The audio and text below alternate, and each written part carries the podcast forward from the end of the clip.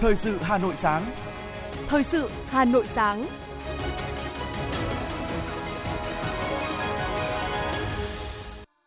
Kính chào quý vị và các bạn. Bây giờ là chương trình thời sự của Đài Phát thanh Truyền hình Hà Nội. Chương trình sáng nay, thứ hai ngày 28 tháng 11 có những nội dung chính sau đây. Hôm nay, khai mạc phiên họp thứ 17 của Ủy ban Thường vụ Quốc hội. Với chủ đề Kỷ cương, trách nhiệm, đoàn kết, phát triển, Đại hội đại biểu Phật giáo toàn quốc lần thứ 9 cũng sẽ chính thức khai mạc sáng nay với 1.091 đại biểu tham dự. Xe siêu thị đoàn viên công đoàn đến với người lao động xa trung tâm thủ đô. Hà Nội đẩy mạnh truy xuất nguồn gốc thực phẩm bếp ăn trường học. Một đợt không khí lạnh mạnh sẽ ảnh hưởng tới Bắc Bộ từ đêm ngày 29 tháng 11. Phần tin thế giới có những sự kiện nổi bật. Làn sóng dịch mới COVID-19 tăng mạnh tại các nước châu Á. Indonesia tìm thấy thêm nhiều nạn nhân trận động đất ở Tây Java. Sau đây là nội dung chi tiết. Thưa quý vị, phiên họp thứ 17 của Ủy ban Thường vụ Quốc hội sẽ khai mạc và diễn ra trong ngày hôm nay, 28 tháng 11. Chủ tịch Quốc hội Vương Đình Huệ tham dự, phát biểu khai mạc và cùng các phó chủ tịch Quốc hội thay phiên điều hành phiên họp. Tại phiên họp này, Ủy ban Thường vụ Quốc hội xem xét việc phân bổ vốn đầu tư phát triển nguồn ngân sách trung ương giai đoạn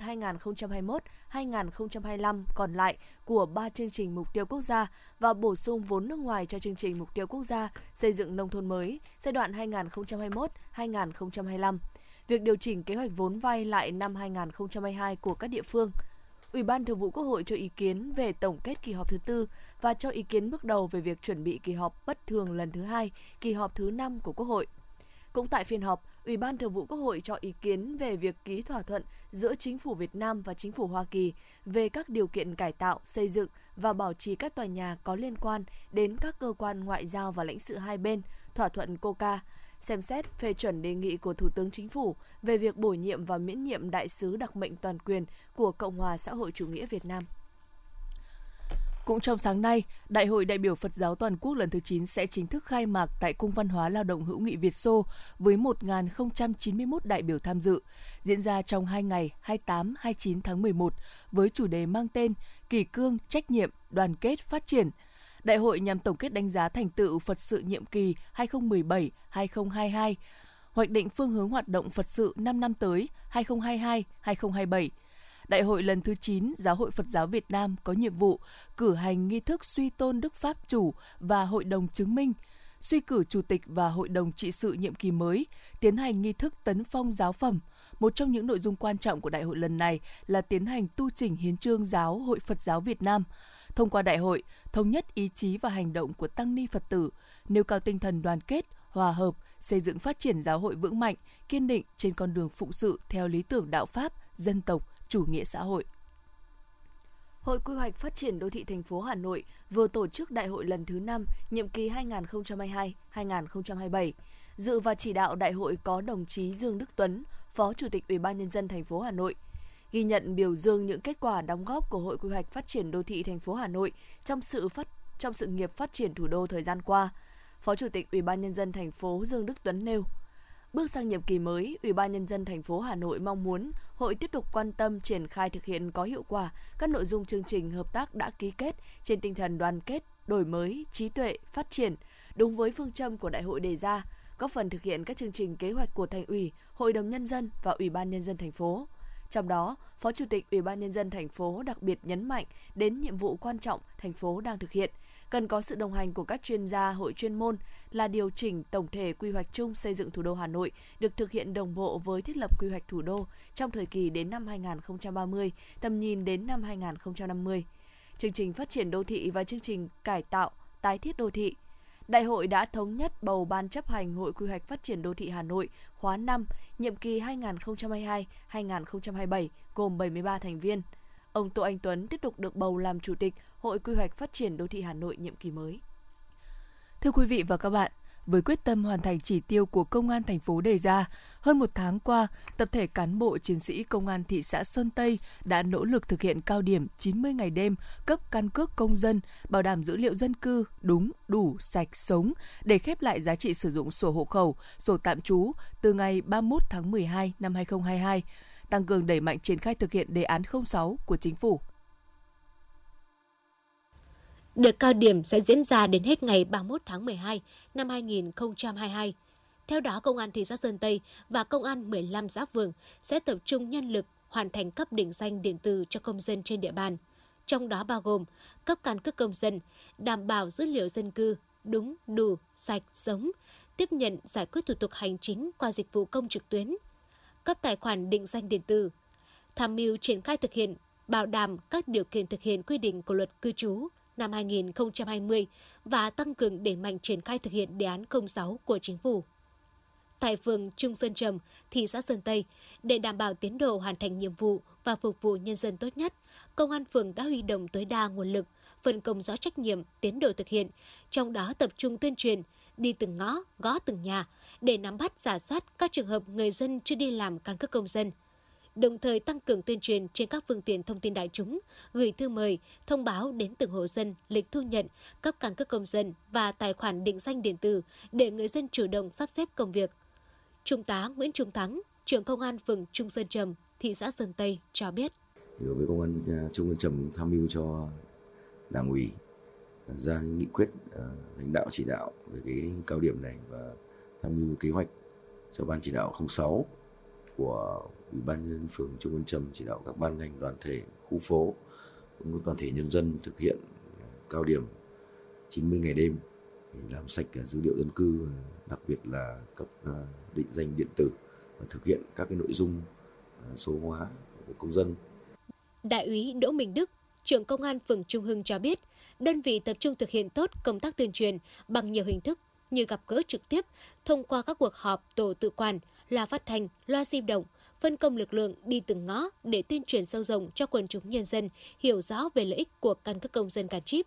Đối với những trường hợp già yếu, người khuyết tật, gặp khó khăn trong việc di chuyển, không đi lại được, cán bộ công an các xã phường đã tới tận nhà cùng người thân phối hợp đưa ra trụ sở công an làm thẻ căn cước công dân có gắn chip điện tử. Còn với những trường hợp vắng mặt tại địa phương, cán bộ công an các đơn vị sẽ trao đổi thông tin trực tiếp với công dân, đề nghị làm thủ tục cấp căn cước công dân tại nơi tạm trú, nếu đã đăng ký tạm trú hoặc thực hiện đăng ký tạm trú nếu chưa đăng ký và làm thủ tục cấp căn cước công dân tại nơi đã đăng ký tạm trú. Các đồng chí cảnh sát khu vực với phương châm là đi từng ngõ gõ từng nhà, vận động tuyên truyền gọi người dân lên làm à, các cái à, căn cước công dân gắn chip cũng như à, định danh điện tử và cũng như thực hiện các biện pháp mà làm sạch à, dữ liệu dân cư đúng đủ sạch sống để từ đó để à, triển khai kịp thời hiệu quả cái à, quy định luật cư trú 2022 về việc xóa hộ khẩu, xóa sổ à, tạm trú hết giá trị sử dụng sau ngày 31 tháng 12 2022 và tăng cường đẩy mạnh triển khai thực hiện đề án 06 thì từ đó là à, công an phường Trung Hưng cũng à, cùng à, góp phần đấy thì à, đẩy mạnh cái, cái cái kết quả à, thực hiện cao điểm 90 ngày đêm à, À, về à, các giải pháp đảm bảo hoàn thành chỉ tiêu phục vụ triển khai luật cư trú năm 2020 về việc sổ hộ khẩu, sổ tạm trú hết giá trị sử dụng sau ngày 31 tháng 12 2022. Với quyết tâm cao nhất để hoàn thành chỉ tiêu trong 90 ngày cao điểm, Công an thị xã Sơn Tây đã làm việc không quản giờ giấc, không có ngày nghỉ, với phương châm làm hết việc chứ không hết giờ, tăng cường các biện pháp tuyên truyền để người dân đi làm định danh cá nhân, đảm bảo chỉ tiêu cao điểm đề ra và để lại hình ảnh đẹp trong lòng người dân về những người chiến sĩ công an nhân dân vì nước quên thân, vì dân phục vụ. Trung tá Đinh Thị Phương Lan, Phó đội trưởng đội quản lý hành chính công an thị xã Sơn Tây cho biết. Cũng ờ, giao nhiệm vụ cho công an các phường xã thì phải thường xuyên ờ, các đồng chí trưởng công an phường xã phải bám sát lực lượng cảnh sát khu vực và công an xã là cũng giao chỉ tiêu từng ngày cho lực lượng này. Đối với đồng chí nào và giao ban hàng ngày nếu đồng chí nào không đạt chỉ tiêu thì cũng tại công an các phường xã thì cũng sẽ thực hiện việc ờ, chấn chỉnh nhắc nhở đảm bảo cái chỉ tiêu được giao À, lực lượng công an các phường xã thì hàng ngày thì thực hiện cái việc ờ, tuyên truyền về kế hoạch 90 ngày đêm đi khắp các ngõ và từng nhà ấy để tuyên truyền. Theo quy định tại khoản 3 điều 38 luật cư trú năm 2020, từ ngày 1 tháng 1 năm 2023, sổ hộ khẩu giấy, sổ tạm trú giấy sẽ chính thức không còn giá trị sử dụng. Cơ quan chức năng sẽ quản lý thông tin cư trú của người dân bằng phương thức điện tử thay vì thủ công như trước đây lực lượng công an thị xã Sơn Tây đã và đang khắc phục mọi khó khăn, nỗ lực triển khai có hiệu quả đợt cao điểm 90 ngày đêm, hoàn thành các chỉ tiêu phục vụ triển khai quy định của luật cư trú năm 2020, góp phần đảm bảo quyền lợi cho người dân khi sổ hộ khẩu, sổ tạm trú hết giá trị sử dụng vào ngày 31 tháng 12 tới đây.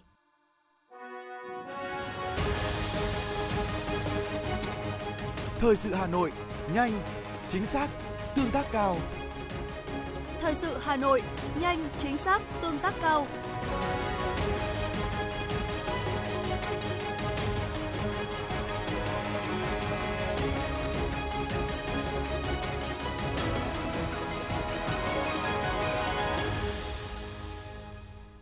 Chương trình thời sự xin được tiếp tục với những thông tin kinh tế. Thưa quý vị và các bạn, hôm qua Viện Doanh trí tổ chức lễ ra mắt với sự có mặt của đại diện một số cơ quan chuyên gia kinh tế, là tổ chức khoa học và công nghệ trực thuộc Hội Hợp tác Phát triển Kinh tế Việt Nam ASEAN. Viện Doanh trí có chức năng tập hợp các nhà khoa học, nhà giáo dục, các chuyên gia kinh tế và các doanh nhân có trình độ chuyên môn thực hiện các hoạt động đào tạo, bồi dưỡng nguồn nhân lực nhằm phát triển đội ngũ doanh nhân, công nhân viên chức, người lao động có đủ năng lực hội nhập kinh tế toàn cầu và đáp ứng với yêu cầu phát triển của Việt Nam và cộng đồng ASEAN.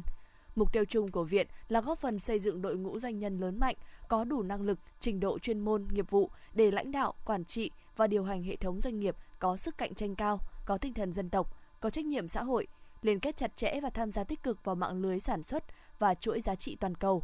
Cuối cùng là nhiệm vụ đào tạo tư duy mới, khác biệt cho một thế hệ doanh nhân trí thức Việt Nam tương lai, xây dựng thế hệ doanh nhân mới thật sự đầy đủ các giá trị, khát vọng vươn lên, dám đột phá, táo bạo về ý tưởng, biết sống hướng thiện, hoàn mỹ về nhân cách và có tầm nhìn đẳng cấp toàn cầu.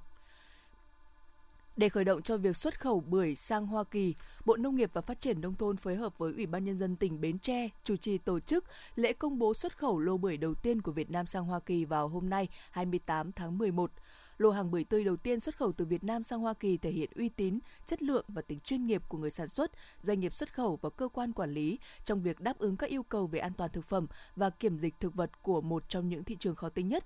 Thông qua buổi lễ công bố này, Bộ Nông nghiệp và Phát triển Nông thôn mong muốn các đơn vị, tổ chức, cá nhân, doanh nghiệp xuất khẩu bưởi sang Hoa Kỳ nhanh chóng triển khai, tuân thủ đầy đủ các quy định của Việt Nam và các yêu cầu nhập khẩu của Hoa Kỳ – cùng phối hợp thúc đẩy hoạt động xuất khẩu bưởi của Việt Nam nói chung và xuất khẩu sang Hoa Kỳ nói riêng nhằm mang lại giá trị kinh tế cao cho tất cả các bên tham gia chuỗi sản xuất, xuất khẩu. Trong văn bản mới đây của Ủy ban Nhân dân thành phố Hà Nội trả lời kiến nghị cử tri đề nghị chỉ đạo sớm triển khai thi công dự án Trung tâm Hội trợ Triển lãm Quốc gia mới, khu đô thị mới Đông Anh và có kế hoạch khai thác, sử dụng đối với phần diện tích đất đã thu hồi từ những năm 2010 tại khu tái định cư Đông Hội để tránh diện tích đất đã được thu hồi nhưng chưa được khai thác sử dụng. Ủy ban nhân dân thành phố Hà Nội cho biết, trên cơ sở văn bản chỉ đạo của Thủ tướng Chính phủ, từ năm 2007 đến nay, Ủy ban nhân dân thành phố Hà Nội đã phối hợp các bộ ngành liên quan thực hiện các thủ tục chuẩn bị đầu tư dự án Trung tâm hội trợ triển lãm quốc gia tại huyện Đông Anh, quy mô là 90 ha và dự án khu đô thị mới Đông Anh, quy mô khoảng 261 ha. Do việc tiếp tục triển khai thực hiện dự hai dự án trên còn những tồn tại vướng mắc, thực hiện ý kiến chỉ đạo của Ban Thường vụ Thành ủy, hiện Ủy ban nhân dân thành phố đang báo cáo xin ý kiến Ban cán sự Đảng Chính phủ cho ý kiến về chủ trương tiếp tục triển khai thực hiện hai dự án trên theo cơ chế, chính sách, văn bản chỉ đạo của thủ của Chính phủ, Thủ tướng Chính phủ và quyết định chủ trương đầu tư đã được chấp thuận trước đây. Sau khi có ý kiến chỉ đạo cấp trên, Ủy ban nhân dân thành phố sẽ chỉ đạo thực hiện các dự án trên theo quy định.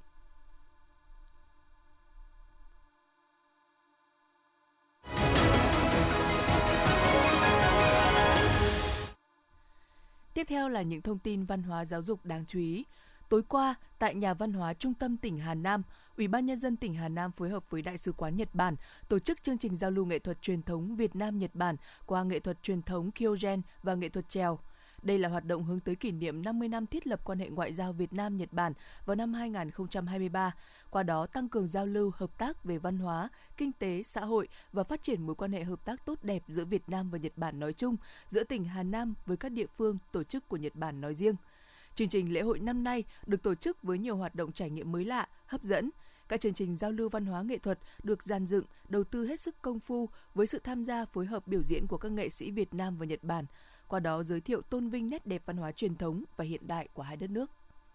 Lễ hội áo dài du lịch năm 2022 nhằm kích cầu du lịch thủ đô, thu hút du khách trong nước và quốc tế đến với thủ đô Hà Nội sau hơn 2 năm ảnh hưởng của đại dịch COVID-19 sẽ diễn ra từ ngày 2 đến ngày 4 tháng 12 tới đây. Lễ hội áo dài du lịch năm 2022 nhằm thúc đẩy các ngành lĩnh vực khác cùng phục hồi và phát triển, đồng thời bảo tồn và phát triển các giá trị văn hóa truyền thống của dân tộc khai thác, tôn vinh tà áo dài truyền thống của dân tộc Việt Nam làm nguồn sáng tạo, là sản phẩm của các loại hình du lịch độc đáo và hiệu quả. Đây cũng là cơ hội quảng bá tà áo dài ba miền Bắc Trung Nam. Đây cũng là cơ hội quảng bá, giới thiệu, giao lưu hợp tác cùng phát triển giữa các doanh nghiệp du lịch của Hà Nội với các nghệ nhân, nhà thiết kế thời trang áo dài. Lễ hội sẽ có 50 gian hàng tiêu chuẩn với đa dạng màu sắc tượng trưng cho màu sắc của những chiếc áo dài dân tộc. Các sản phẩm từ các làng nghề của Hà Nội, các hãng hàng không, doanh nghiệp lữ hành, khách sạn, khu điểm du lịch, cơ sở mua sắm.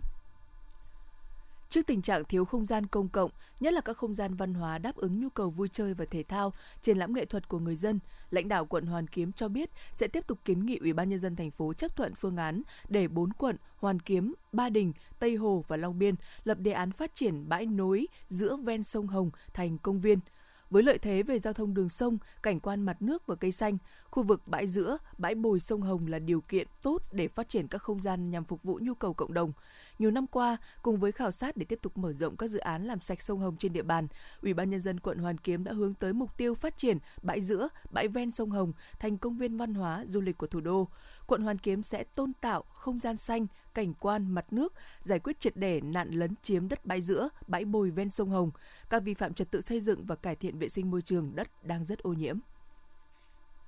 Chiều qua, Tổng cục Giáo dục nghề nghiệp, Bộ Lao động Thương binh và Xã hội tổ chức lễ bế mạc và trao giải cuộc thi Ý tưởng khởi nghiệp học sinh sinh viên giáo dục nghề nghiệp Startup Kit 2022. Cuộc thi được khởi động từ tháng 5 2022. Tại vòng sơ tuyển do các trường tổ chức, ban tổ chức đã nhận được 1.512 ý tưởng, dự án của các em học sinh sinh viên. Có 206 dự án ý tưởng khởi nghiệp đã lọt vào vòng bán kết. Tại vòng bán kết, các đội thi được tham gia thuyết trình và phản biện trước hội đồng ban giám khảo. Từ đó, ban giám khảo đã lựa chọn ra được 80 ý tưởng, dự án xuất sắc nhất lọt vào vòng chung kết và tranh tài từ ngày 25 đến 27 tháng 11 năm 2022. Sau 3 ngày tranh tài, ban tổ chức đã trao 37 giải, trong đó dự án máy đo huyết áp qua smartphone GAC1 của nhóm sinh viên trường Cao đẳng Công thương Thành phố Hồ Chí Minh được trao giải nhất. Đồng thời, dự án cũng nhận được sự đầu tư từ doanh nghiệp ngay khi được công bố giải. Thưa quý vị và các bạn, nổi danh là đất hiếu học, nhiều người đỗ đạt cao. 5 năm trở lại đây, cùng với sự đổi thay chung của nhiều vùng nông thôn ngoại thành, cuộc sống của người dân xã Hương Ngải, huyện Thạch Thất ngày càng phát triển và khởi sắc.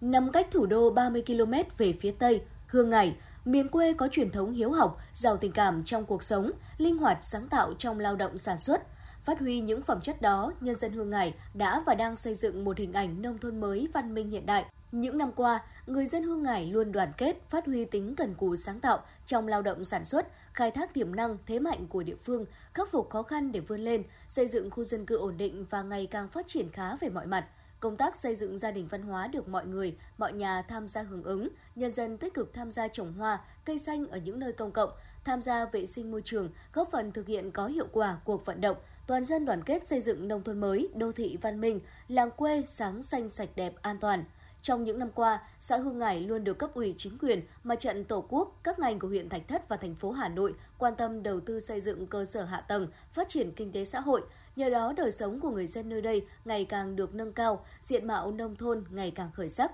Ông Nguyễn Văn Hoa, bí thư chi bộ thôn 2 và bà Trần Thị Thu Hà, bí thư chi bộ thôn 4, xã Hương Ngải, huyện Thạch Thất cho biết. Trên địa bàn của Hương Ngải thì đã có ba cái nhà văn hóa thôn được ờ, đầu tư.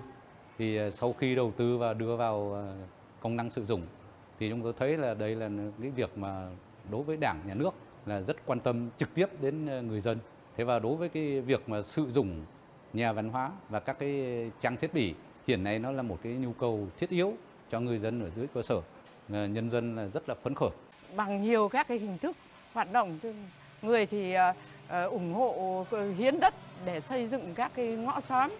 Thế còn người thì à, ủng hộ tiền và ngày công lao động để xây dựng các cái cơ sở hạ tầng của thôn nó được à, khang trang. Cho đến nay thì đường làng ngõ xóm là sáng xanh sạch đẹp mọi người thì à, rất là vui vẻ, phấn khởi.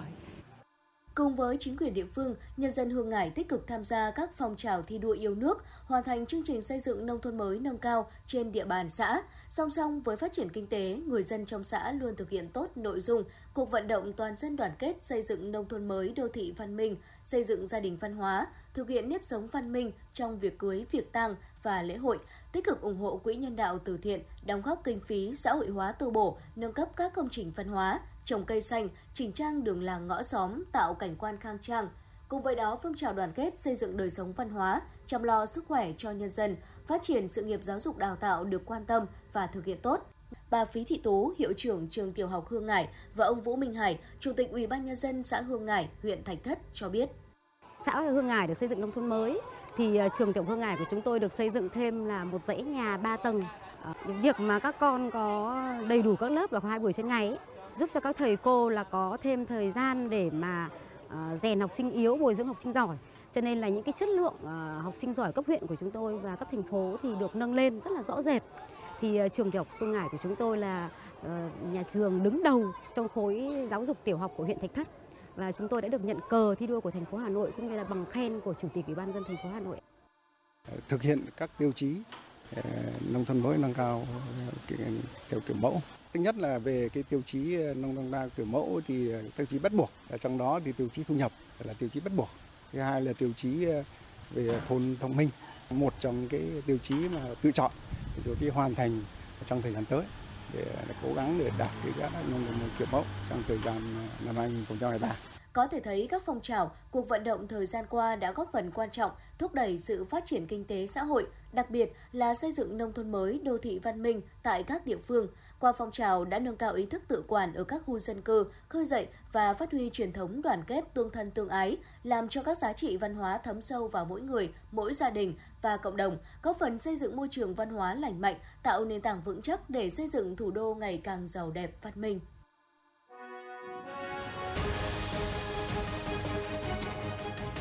FM 90 cập nhật trên mọi cung đường. FM 90 cập nhật trên mọi cung đường.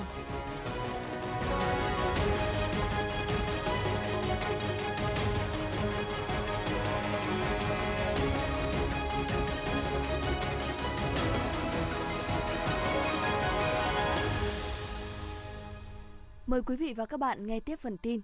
Hôm qua, Trung tâm Tư vấn Pháp luật và Hỗ trợ Người Lao động Công đoàn Hà Nội tổ chức chuyến xe siêu thị đoàn viên công đoàn bán hàng với giá ưu đãi cho hàng trăm công nhân lao động công ty may liên doanh Plummy, Công đoàn ngành diệt may Hà Nội. Đây là chuyến xe bán hàng hỗ trợ người lao động đầu tiên trong hai chuyến xe thí điểm siêu thị đoàn viên công đoàn từ nguồn tài chính Công đoàn Hà Nội. Tại chương trình, 200 đoàn viên người lao động có hoàn cảnh khó khăn được Trung tâm Tư vấn Pháp luật và Hỗ trợ Người lao động Công đoàn Hà Nội tặng 200 phiếu mua hàng trị giá 100.000 đồng một phiếu.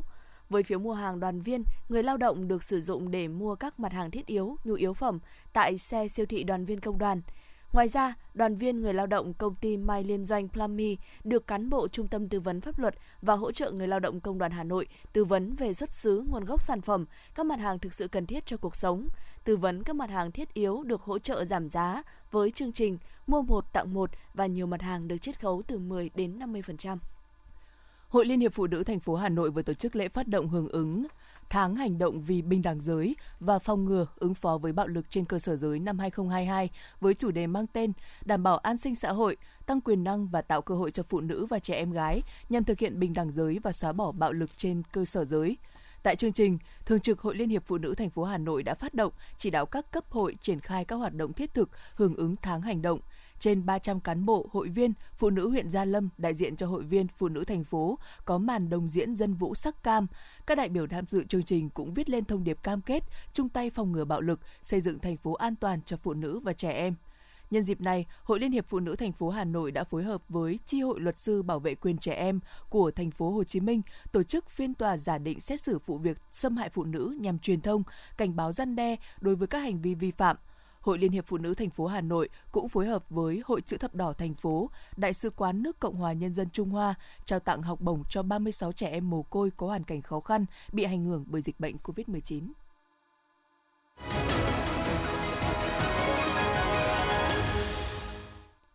Quý vị và các bạn đang nghe chương trình thời sự của Đài Phát thanh Truyền hình Hà Nội. Phần tin thế giới sẽ nối tiếp chương trình. Ngày 27 tháng 11, hàng triệu cử tri Cuba đã đi bỏ phiếu để bầu ra 12.427 đại biểu cho Hội đồng Nhân dân cấp địa phương, bước đầu tiên của vòng bầu cử mới. Theo tính toán, trong kỳ bầu cử này có 22.000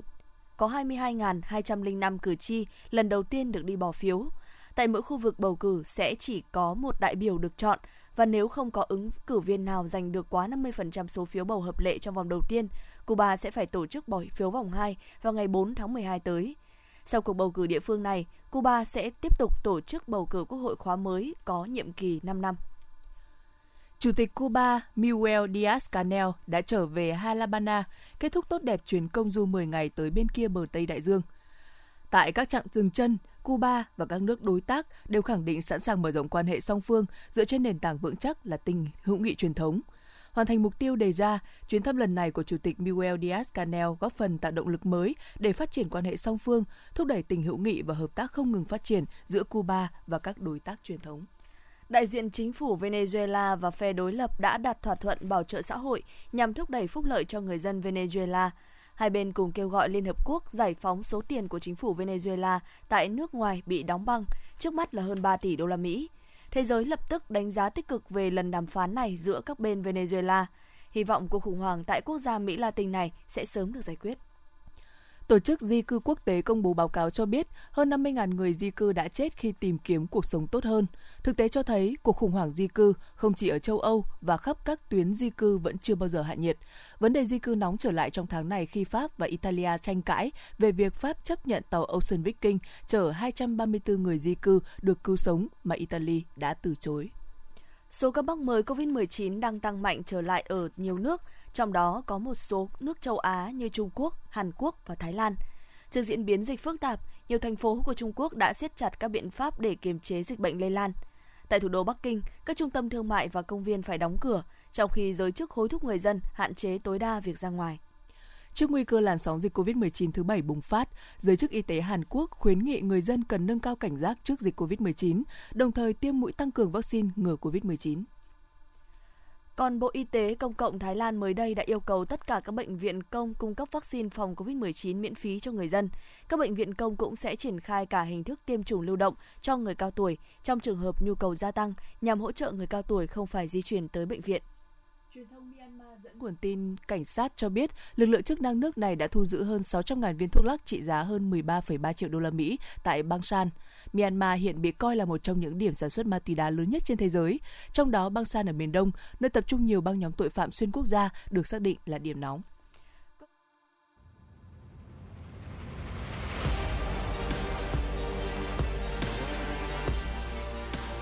Bản tin thể thao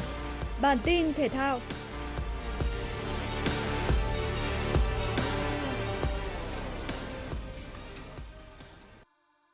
Với việc đá chính trong trận gặp đội tuyển Mexico, Messi đã cân bằng thành tích của cậu bé vàng Maradona với 21 lần ra sân tại vòng chung kết World Cup.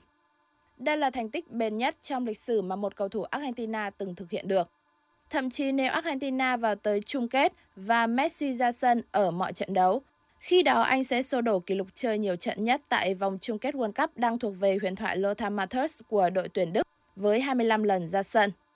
Để làm được điều đó, Messi và các đồng đội sẽ cần phải cố gắng rất nhiều trong bối cảnh Argentina đang có những sự choạch choạc phong độ đáng báo động. Cú đúp vào lưới Đan Mạch tại lượt trận thứ hai bảng D World Cup 2022 giúp Mbappe cân bằng thành tích về số bàn thắng ghi được cho đội tuyển Pháp của huyền thoại Zinedine Zidane. Hiện tại cựu danh thủ Thierry Henry và tiền đạo Oliver Giroud đang chia sẻ vị trí dẫn đầu danh sách các chân sút vĩ đại nhất trong lịch sử đội tuyển Pháp khi có cùng 51 bàn. Ở độ tuổi 23, Mbappe hoàn toàn có thể vượt qua thành tích của hai tiền bối. Theo thống kê của hãng Opta, đội tuyển Pháp đã giành 6 chiến thắng liên tiếp ở World Cup. Thành tích này bắt đầu từ chiến thắng 4-3 trước Argentina ở vòng 1-8 năm 2018. Đây là lần đầu tiên trong lịch sử Le Bleu đã có được thành tích này ở ngày hội bóng đá lớn nhất hành tinh. Kể từ sau Tây Ban Nha năm 2010, Pháp là đội tuyển đầu tiên chạm mốc 6 trận toàn thắng ở các kỳ World Cup. Dự báo thời tiết ngày 28 tháng 11 năm 2020 năm 2022 theo Trung tâm Dự báo Khí tượng Thủy văn Quốc gia, ở phía Bắc có một bộ phận không khí lạnh mạnh đang di chuyển xuống phía Nam. Khoảng đêm mai 29 tháng 11, bộ phận không khí lạnh này sẽ ảnh hưởng đến khu vực vùng núi phía Bắc của Bắc Bộ, sau đó ảnh hưởng đến các nơi khác ở Bắc Bộ, khu vực Bắc Trung Bộ và một số nơi ở Trung Trung Bộ. Từ ngày 30 tháng 11, Bắc Bộ và Bắc Trung Bộ trời chuyển rét. Trong đợt không khí lạnh này, nhiệt độ thấp nhất ở vùng núi và trung du Bắc Bộ phổ biến từ 9 đến 12 độ C, vùng núi cao có nơi dưới 5 độ C. Vùng đồng bằng Bắc Bộ và Bắc Trung Bộ từ 12 đến 15 độ C.